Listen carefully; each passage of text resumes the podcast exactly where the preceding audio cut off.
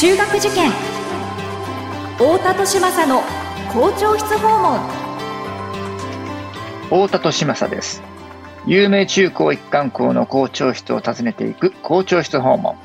今回は千葉県千葉市にある私立の教学校。渋谷教育学園幕張中学校高等学校の校長先生にお話を伺います。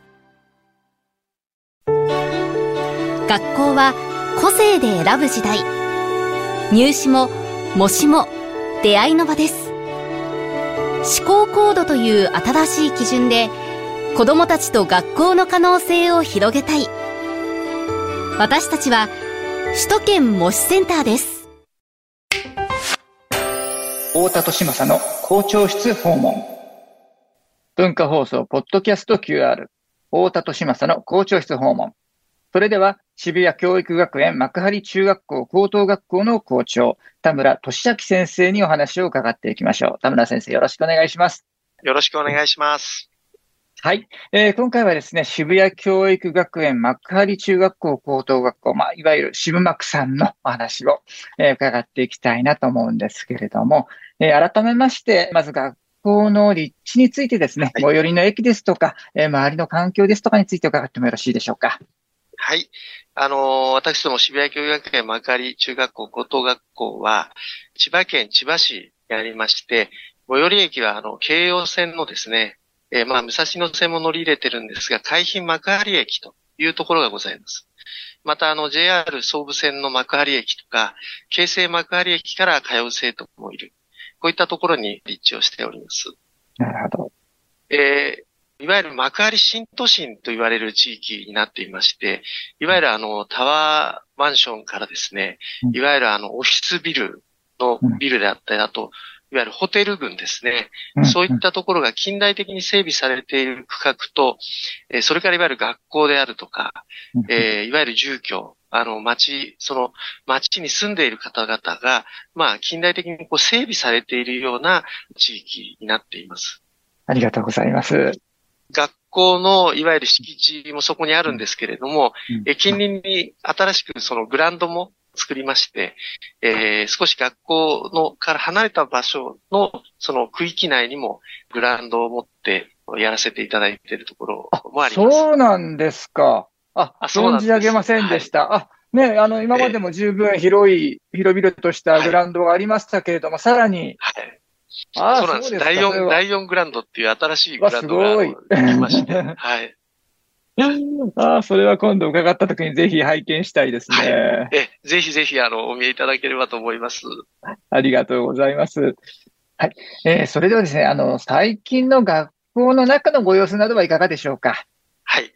コロナが明けまして、学校の活動もですね、やっぱり元気を取り戻してきたというふうに感じています。はい、あの、コロナ禍の中ではやっぱり学校の活動が校内でやっぱりあの制限をされていましたので、でね、まあ今年に入って特に、えー、あのその制限が解除されましたので、まあ昼休みも大変活気が戻ってきていますし、まあ感染症はインフルエンザ含めて、あの、ちらちら起きてはいるんですけれども、やっぱり子供たちにとってはこう、元気に遊ぶ、まあ元気に活動するっていうところの時間ですね。これはとっても大事だなっていうふうに感じてもいます。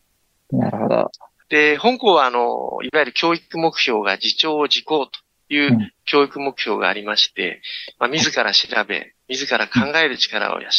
それから、自らを調べる、自らを考える。まあ、自己認識。いわゆるあの、自分をですね、知ることから始めていく。他者理解。こういったことをですね、まあ、教育活動の中にですね、まあ、主体的に活動しつつ、自己認識を深めていくような、そういうこう教育をですね、まあ中心に掲げて取り組ませていただいてるんですけれども、はい。まああの、コロナが明けて、その良さが出てきたっていうかですね、うん、いろんなことに活動に参加ができるようになってきたっていうふうに感じていまして、うん、その点は本当に良かったなっていうふうに思っています。なるほど。なんか例えばどんなところに現れてるって先生ご覧になって印象に残ってるシーンとかってございますか？そうですね。あのー、いろんな大会が普通に外部でもやっぱり行われてきていますので、ディベート大会、であるとかですね、えー、いわゆるいろんなコンテストであったり、まあ、もしくは学校の中を見るとそのグループワークであったりですね、うん、生徒同士が教え合うような、まあ今でいうこうアクティブラーニングの進化系とも言えると思うんですけれども、うん。はい、そういったこうことが、まあ非常にこう、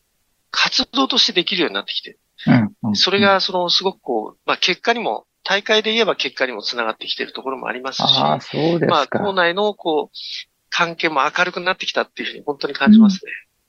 した。ありがとうございます。そういったね、えー、活気が、えー、戻ってきた校内だということなんですけれども、はい、学校のですね、歴史、あるいはそのバックグラウンドのようなところもお聞きしていきたいと思うんですけれども、えー、まあ、どういった、え問題意識の中でいつ頃、えできた学校なのか、そしてどのようにですね、これまで進化を遂げてきたのかというところを伺っていってよろしいでしょうか。はい。えー、私どもあの、1983年に開校しております。え今年で実はちょうど40周年を実は迎える年。おめでとうございます。で、あの、創立者はですね、私の父でもある、あの、田村哲夫が、えー、創立をしておりまして、歴史的にはまだ40周年ですから、比較的新しい学校っていうふうにも言えると思うんですけれども、はい。いわゆる千葉が新しく変わっていく時にですね、開校されたなっていうふうに考えています。ちょうどあの、ディズニーランドが作られた年と同じ時期に開校してるんですね。あ、そうですか。なるほど。そうか、そうか。ですから、いわゆる千葉がこう注目されて、いろいろなこう人口も当時は増えて、えー、街づくりが本格化していく中で、まあ、都市化と言ってもいいかもしれないんですけれども、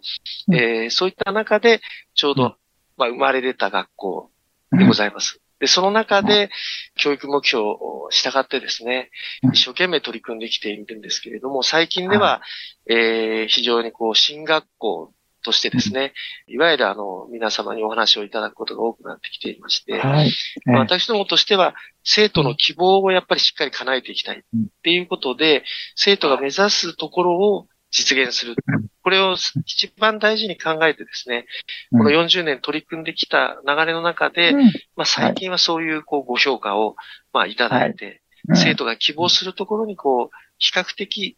えー、いける。自己実現、自分の目標に、えー、設定してそこにこう、たどり着くために、生徒がですね、頑張っていただいて、え今のようなご評価になっているのかな、というふうに考えています。なるほど、なるほど。でも、この40年という歴史の割には、すごく多彩な、あの、いろんな分野で活躍されてる方いらっしゃいますよね。あの、サッカーのトゥーリオさんもそうだし、アナウンサーの三浦アナさんの人気者ですし、俳優の田中圭さんもそうですよね。で、あと最近はですね、あの、大きな文学賞を取られた方もいらっしゃったりとかですね。はい、小川聡ですね。ですね。はい。なんか単なる進学校としてだと40年ではこれだけなかなか出てくるはずないなと私いろいろとあの取材をしていて感じるのが、すごくその、え新幕さんのあの、ユニークなところだなっていうふうに思っていまして。で、今その、えー、1983年に創立されたというお話があったんですけども、ちょっとこれあの、リスナーのためにですね、あえてお聞きする質問なんですけれども、えー、なんでこの千葉にあるのに渋谷教育学園なんですかというところも 少しご説明いただければと思うんですけれども。はい。実は私ども、学校法人としては、100年弱の歴史がありまして、えー、母体はあの、もともと渋谷にありますですね、うん、渋谷教育学園っていう法人の前のですね、渋谷女子高校のところがですね、いわゆるスタートなんですね。で、ね、その渋谷教育学園の新しいチャレンジっていうことで、この幕張に中学高等学校を作りましたので、で、はい、私どもとしては幕張の中学高等学校だっていうふうに、はい、あの、えー、考えているんですけれども、まあ、あの、生徒、それから地域の皆様が、まあ、渋谷から来て、渋谷教育学園の幕張中学高等学校だっていうふうに おっしゃっていただくので、えー、法人名が結構ついてご紹介されることが多く、多いというふうに考えています。ね、なるほど、なるほど。ですね。で、そのもともとあの渋谷女子と言われたところが、今は渋々というふうに言われるようになっていると。はい。ね。えー、いうことですね。はい。ありがとうございました。はい。まあ、そういった、えー、バックグラウンド、えー、を持つ渋幕さんなんですけれども、この渋幕さんのですね、教育のエッセンスを、えー、何か一般のご家庭でも取り入れる、えーヒントですとか、子育てアドバイスのようなことをいただければと思うんですが、いかがでしょうか？そうですね。あの、私どもは、あの、教育目標、自重自行ということで、12歳、まあ、中高一貫校、え12歳から18歳のお子さんをお預かりするっていうことで、えこのはい6年間、一番人間として大きく成長する時期でもあるっていうふうに考えてるんですね。はい。まあ、小学校卒業して中学1年生ですと、まだまだ小学7年生なんていうふうに考えられる部分もありますが、高校3年生になるともう大学生と言っても変わらないかなっていうふうに成長を遂げていく、この大きな成長の流れにありますので、ご家庭ではですね、自重自行の学校ですので、生徒が自主的にいろんな活動をしたり、自分のことを考えて、自分を理解してこう進んでいくっていうことを大切にしているもんですから、うん。ぜひ保護者の方にはそれを見守っていただきたいっていうふうに考えております。ですので、あの、よく学園長、私の父、創立者でもある学園長もよくおっしゃってるんですけれども、はい保護者の皆様には大きな目うん、大きな耳、で、小さな口で接していただけると、はあ、はありがたいんではないかというふうに思っています。なるほど。ええよく見て、よく聞いて、ええだけども、こっちから言うことは最小限にっていう。そうですね。それが、あの、子供たちが、ますねはい。あの、自分で考えて動き出すのをじっと待つことにもなりますので。で、子供はですね、絶対自分で成長していきます。で、どこかで発意、やろうと思って始めるんですね。うんうんだからその、言われてしまうと、そのやる意識が少しこう、出なくなってしまったりなんていうことがあるので、うん子供は確実にですね、自ら成長していく力を持っていますから、お子さんを信じていただくっていう部分はい。も非常に大事だなというふうに考えていますね。でもそこでちゃんと大きな目や大きな耳は開いておかないと、ただはい。我慢して何も言わないだけじゃなくて、ちゃんと見とかないと、そうなん実はそのお子さんなりに、はい。えーわかりにくい形でその発意を表してるのに、それを見落としちゃってたりとかすると、ええ、何もやってないじゃないっていうふうに思っちゃって。いつまで待てばいいのよってなっちゃうことはありますからね。だから、大きな目と大きな耳もとても大事なんですね。だから目を離さない。やっぱりうん。耳はあの大きくですね、いろんなことをお子さんからこうお聞きいただく、はい。そういったところは大事になりますので、はい。で決してだから関わらないっていうことではなくて、ちゃんとこう、うん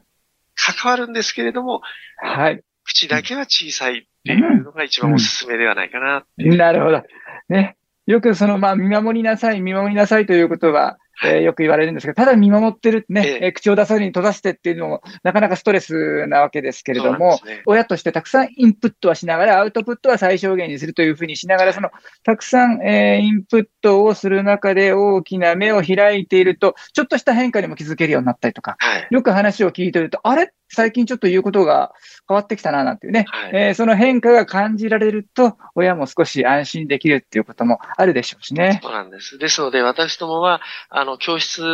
大教室は、あの、啓発室っていうふうに呼んでいまして、はい。その、やっぱりうん、教育っていうもの自体がですね、子供たちが自ら受けたいと思っている時に行うのが一番いいっうん。いうふうに考えてるんですね。だから、そなるほど。こを見見逃さない。で、そ、うんやりたいと思った時に、こう支援できる。まあ、手をはい差し伸べられるっていうことも非常に大事だと思っていますので、はい。えーなるほどその部分は大事、大切にしていきたいというふうに思っています。でことそうすると、あの、えー真面目な親御さんは、じゃあどうしましょうそれを見逃してしまったらなんていうふうに、